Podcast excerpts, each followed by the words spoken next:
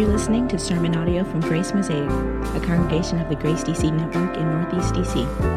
For more information about our church, visit us online at gracemosaic.org. Good morning, Grace DC.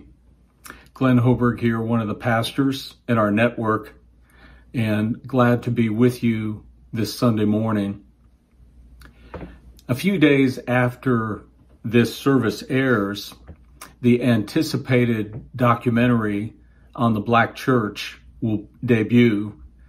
And as I was reading about it and just um, learning a little bit about it, there were a few comments that just stuck out to me. Uh, one was everything in the world tried to kill us, but we're still here. And another, the church was our balm in Gilead, place where our people made a way out of nowhere, where our souls could look back and wonder how we got over. Surely one of the supernatural marvels of the black church is how in the face of a culture of death, it was a witness of life. And in this way, it resembled its founder, the resurrection, and the life, Jesus Christ. And it's this theme that's present in our passage today in Mark as we continue to study what it means to follow Jesus Christ. And we see it in Jesus' interaction with uh, the Sadducees. Now, the Sadducees are not so much a card carrying club as they are a school of thought, a perspective, a worldview. And uh, there's not much that we know about them. Most of what we have comes from the New Testament, although we have some from the historian Josephus. And what we learn are a few key things. One, that uh, the Sadducees were all about the first five books of the Bible, the Pentateuch, or the Law of Moses. Their lives centered around the temple, and one of their primary beliefs was that there was no afterlife, no resurrection from the dead. Instead, they invested their hope in living through their children and living by their reputation.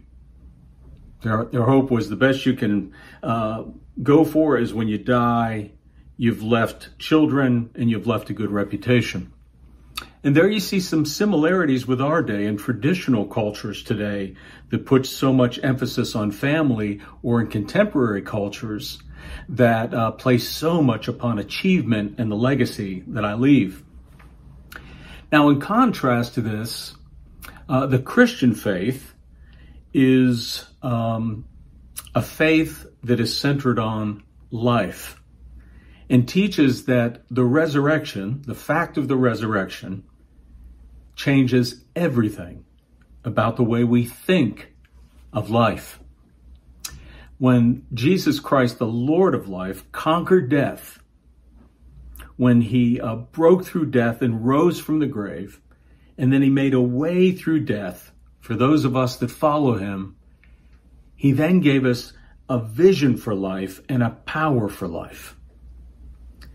So as Jesus now uh, submits to the Sadducees' questions, which are one part sincere, but the other part just trying to give him a mind teaser to trick him, he takes it as a teaching opportunity that he might teach us, teach them and us about this vision for life and the power for life. So let's look at those two things together. First of all, a vision for life. On August 29th, 1966, uh, the great supergroup, the Beatles, stopped touring. And they did this for a few reasons. One, they were exhausted. Uh, they wanted to spend more time in the studio. But it was also because of the reaction of their fans. You see, uh, they would get five seconds into their songs, and uh, literally the hysteria and the yelling would just drown out the music. No one could really hear what they were doing. And uh, many times they couldn't even hear themselves. More so when they tried to evolve as songwriters and play things that were more singer songwriter, the fans didn't like it. Well, there's a parallel here with the Sadducees. Uh, they loved to shout. They were big fans of the five books of Moses. So much so that they drowned out the rest of the Old Testament scripture. They didn't like the evolution of where the artist, God, was taking the story and taking the song. And so uh, they were prone to error. That was the result. You know, it would be like if you had a, a fan of the Beatles who was familiar with their entire catalog, speaking to one that only focused on the early period. And the one that knows the catalog says, you know, don't you just love it when George Harrison plays the tanpura or he plays the sitar? And the early Beatles fan would go, what are you talking about? George Harrison doesn't play those instruments. Well, it's because they never delved deep, deep enough into the, into the catalog to know that. The Sadducees reject the resurrection from the dead in part because of that reason. They stop learning, they stop going forward in the Word of God. But their error was more than just oversight, it was also resistance.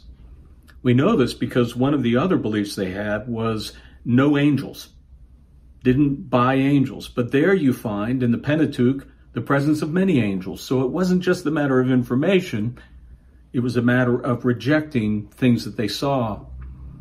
And in this, there are a couple things that we learn about the Sadducees, but more so, lessons for you and I. Uh, the first is for the Sadducees, their own reason and opinion was really their ultimate authority. In a sense, they lived by, uh, I only believe what I can understand and what I agree with. I only believe what I understand and I agree with. Um, in the same spirit, we find our day, right? Whether it be those inside the church, but even those, uh, or rather those outside the church, but also those inside the church, where we might say, you know, I, I really don't understand or agree with uh, the idea of supernatural miracles or the idea of heaven or the Bible's teaching on sexuality, or the Bible's teaching on sin, or the Bible's teaching on judgment. Therefore, I exit out. I edit it out of my belief system. And when we do that, we need to recognize that ultimately our reason is our authority. But it raises the question what about reason? Well, maybe we can put it this way uh, faith doesn't ask you to leave reason outside the courtroom of truth, but it does ask you to get out of the judge's seat. We bring our reason in, but we also understand none of us are in the position to be ultimate judges of what is true and right. This is why God has revealed himself to us. So the second thing is that the Sadducees treated the scripture like a playlist of their favorites. Um, you know, they they would again uh, they love the hits of Moses. They loved to go into those parts of the scripture, but they didn't go any further. Uh, when I was coming up in the formative days of listening uh, to music in my life, it was the day of the LP, the album. And on one hand, it was a bit of a pain because if you just wanted to hit listen to certain hits you know you had to get up off your bed or get up out of the seat move over and move the needle to the next song but this also had uh, a good effect or rather a good result because oftentimes when you were too lazy to do that you would just listen straight through the album. And you would find your way into what we call deep cuts right? These songs that take a little bit longer to like a little bit longer to understand but many times end up being your favorites. Well, the, uh, the Sadducees were lacking the deep cuts of Scripture. Jesus actually tries to give them a bit of that view when he takes them to the Pentateuch and says, even when God was uh, referring to Abraham, Isaac, and Jacob, the forefathers of the faith, and he says that he is the God of the living, it's evidence that they're still alive. But again, this was as far as Jesus could go because this was all they could embrace. Uh, how about you?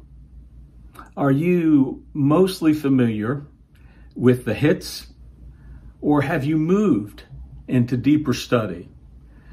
Have there been certain uh, aspects of the Christian faith that uh, you just sort of embrace and say, that's all I need to know, and don't go further? Or if you're someone that's a professing Christian, uh, is it that you just sort of go back to the same passages in the same books? And so you find yourself creating, in effect, just a playlist that you uh, pay attention to. And I want to invite you to uh, go further.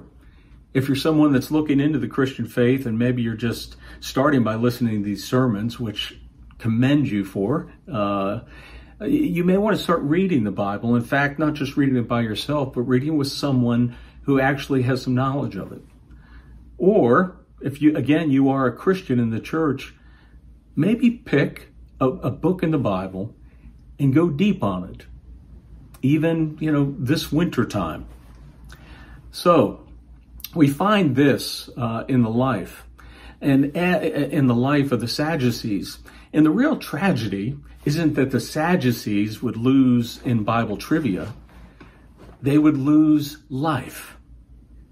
They didn't see the Lord of life in the Word.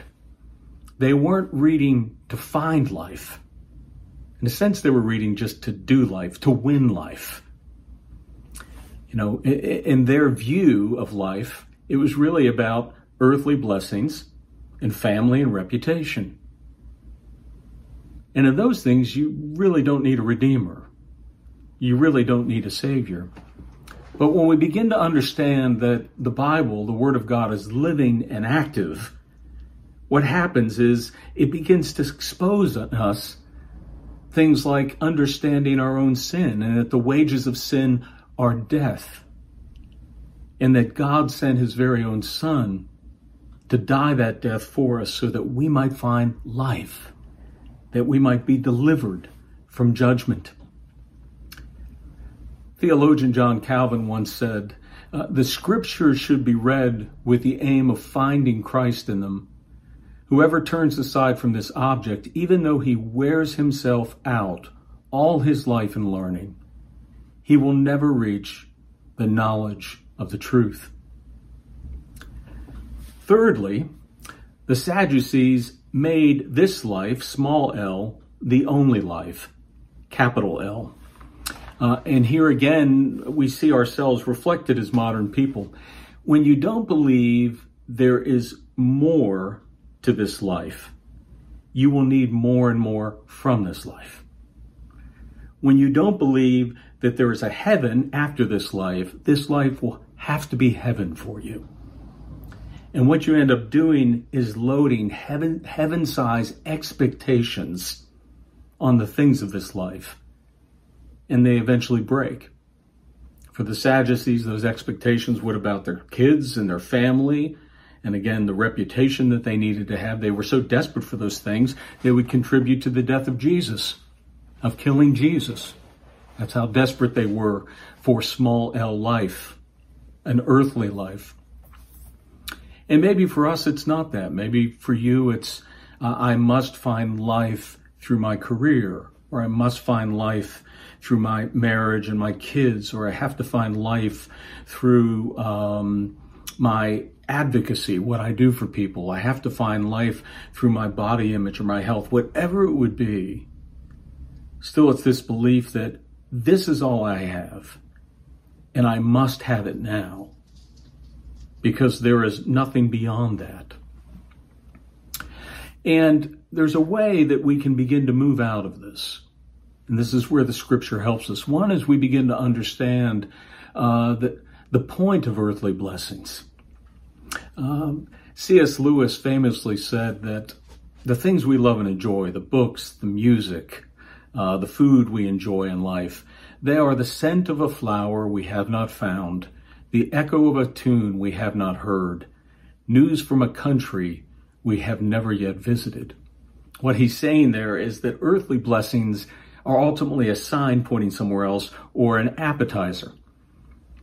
Maybe you've had the experience before where you go to some sort of reception event and maybe you're not sure uh, if there's going to be a meal afterward. So when the appetizers come, you feel like, man, I, I need to stuff myself with these appetizers. And you keep a, an eye on the tray and you think, hey, is there going to be enough for me? Why is that guy taking so many, right? It's this idea that uh, I think this is all there is. Well, the same thing is true for this life. Uh, if you and I feel like earthly blessings are all we have, we will gorge on them and we will clutch and become very selfish about them. I need to have it.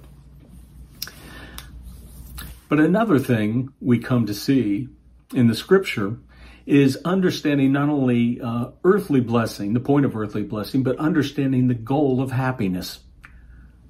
Now, if there's anything that defines modern America, it is the uh, drive and idolatry of happiness. That people must be happy. Uh, in fact, it's become almost like a law right? A matter of justice that people are able to be happy in their lives. Well, uh, St. Augustine, who was a wise man a long time ago, says, You may wish to be happy here when complete happiness doesn't exist here. Happiness is a real thing, good and great, but it has its proper region or space. Christ came from that region of happiness, heaven and not even he could find it here on earth.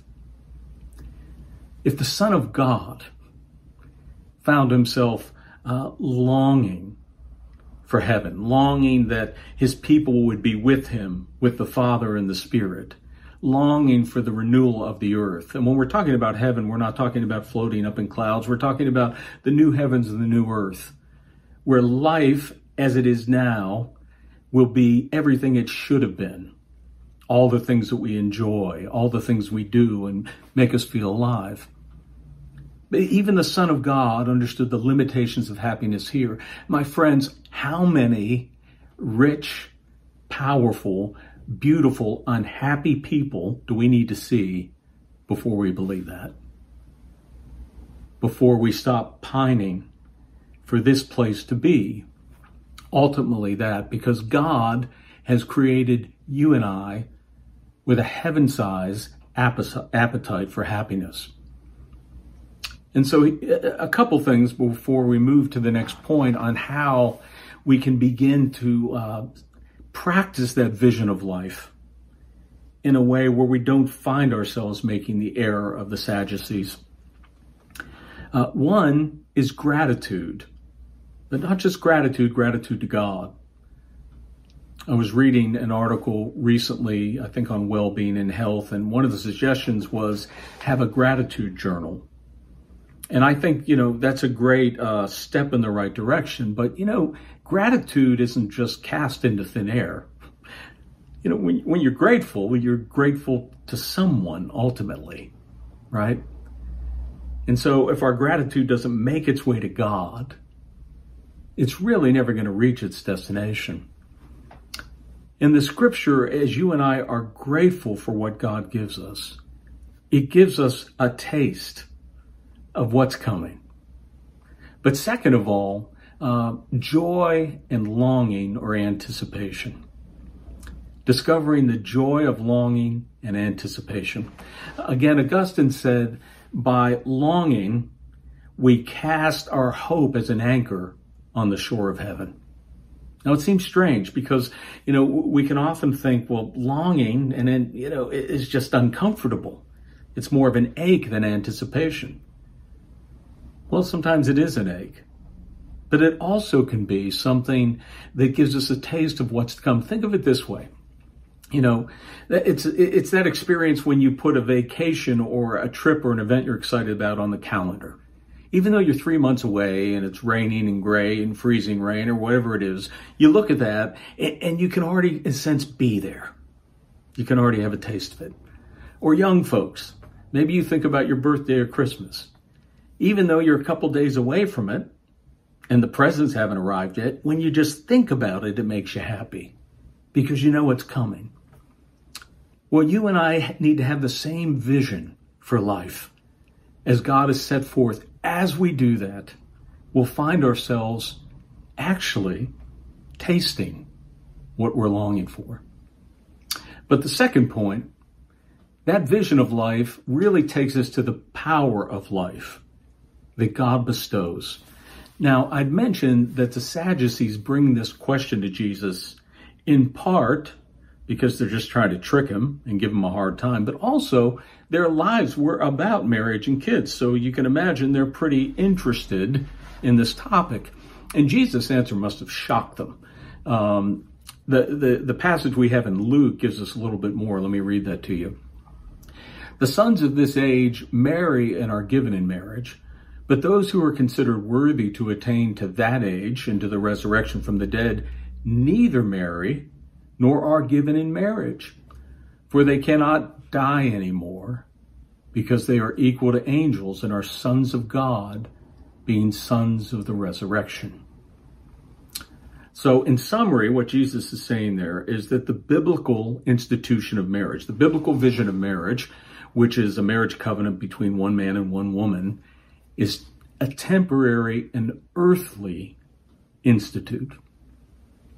Why is that? Well, he says a couple things here. One, as God's children, we will be in heaven immortal, like the angels, he says, not able to die. And so that means there's not going to be a need for procreation. There's not going to be a need for starting more and more families. Now, modern people hear that and we think that's kind of weird because we tend to see kids mostly as self fulfillment. But there's really bigger factors uh, especially you know uh, people that care about nations and demographics pay attention to this because as a birth rate falls of a nation, there's all sorts of trouble ahead of them. Uh, first of all, you, you you find your population of people of working folk to retire folk gets out of whack. Your social safety nets get out of whack.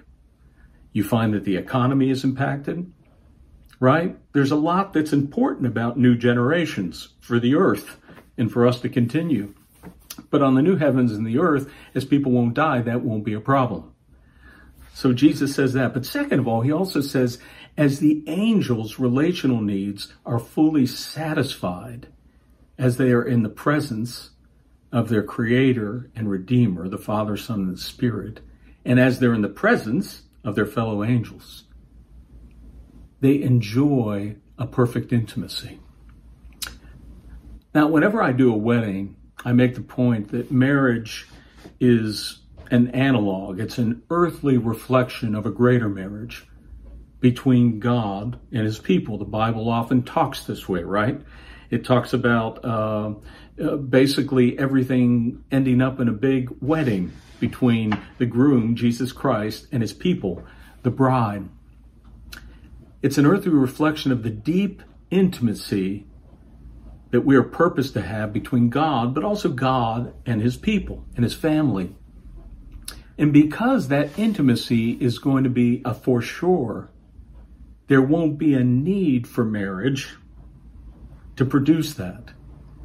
I mean, you, you could take the greatest, most intimate, happiest marriage on the planet Earth right now, and it won't hold a candle to the relationships across the board between the sons and daughters of God with one another and God Himself. This is what Jesus is saying here. Now, it may be you have the reaction, if you're in marriage and you're enjoying your marriage, it makes you feel discouraged. Now, bear in mind, Jesus isn't saying that you won't continue to have intimacy with that person you were married with on the new heavens and new earth. You will. In fact, it'll only grow. Or maybe you're single and you think, this is great, Glenn. You know, Valentine's Day was a bust, and now you're going to tell me eternity will be a bust.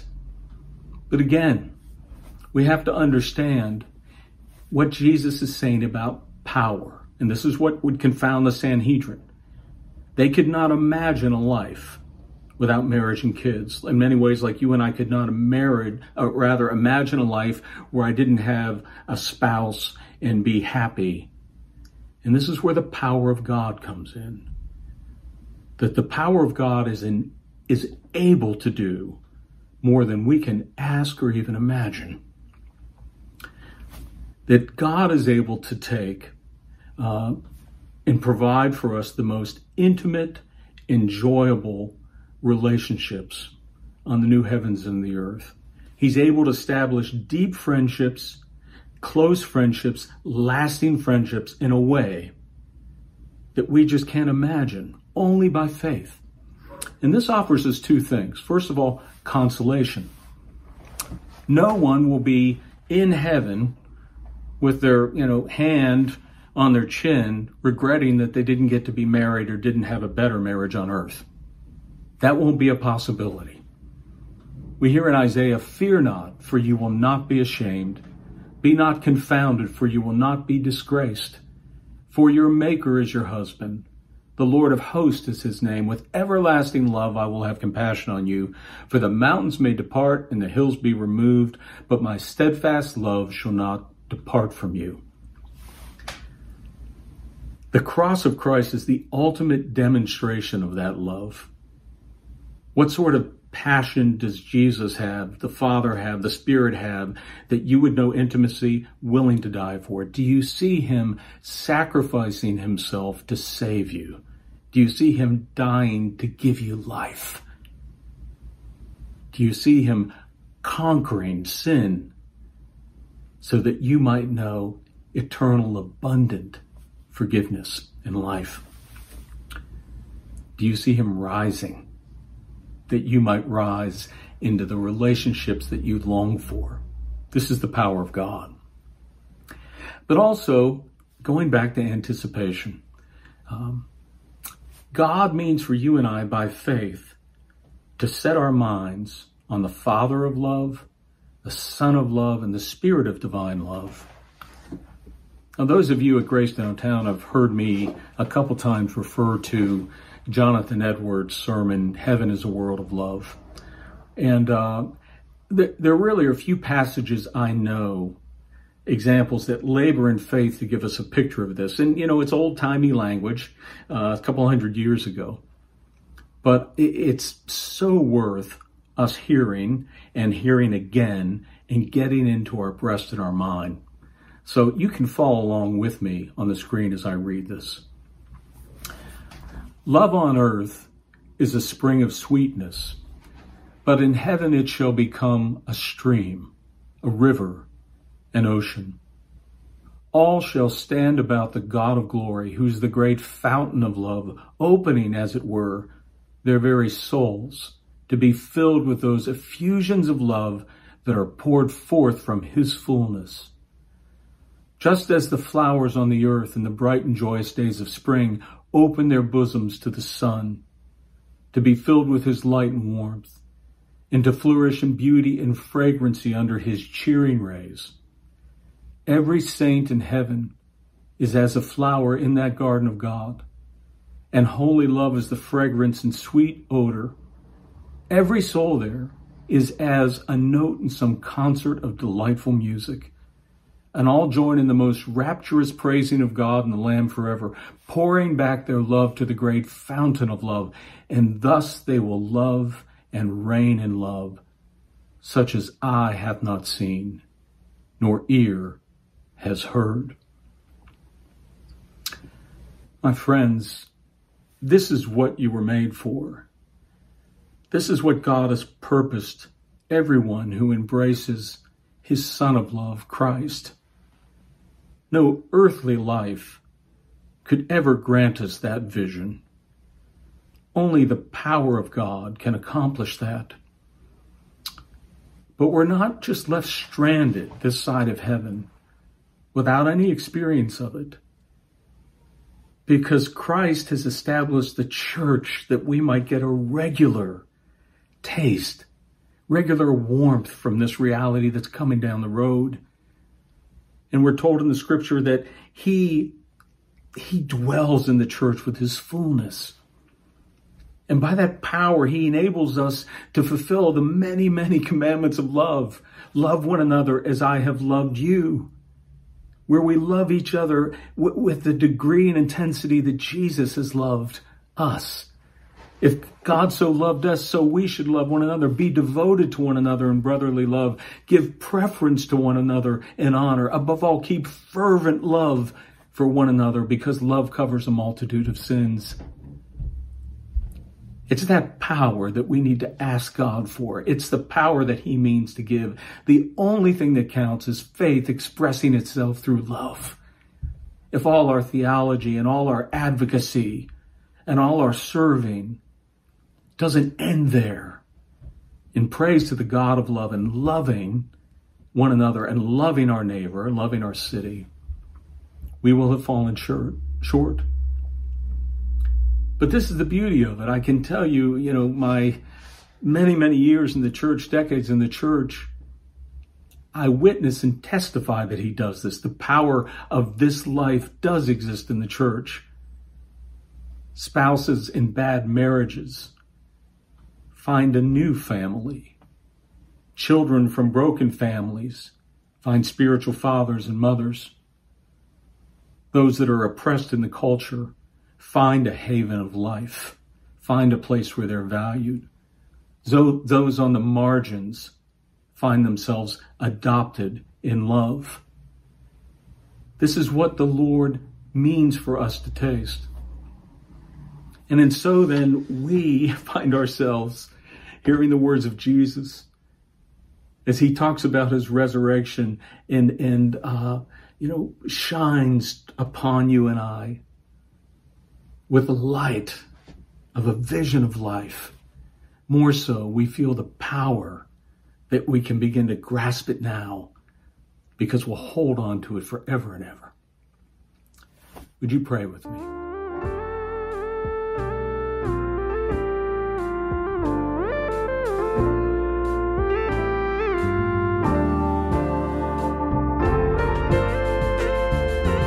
Thanks for listening to this podcast from Grace Mosaic. For more information about our church, visit us online at gracemosaic.org.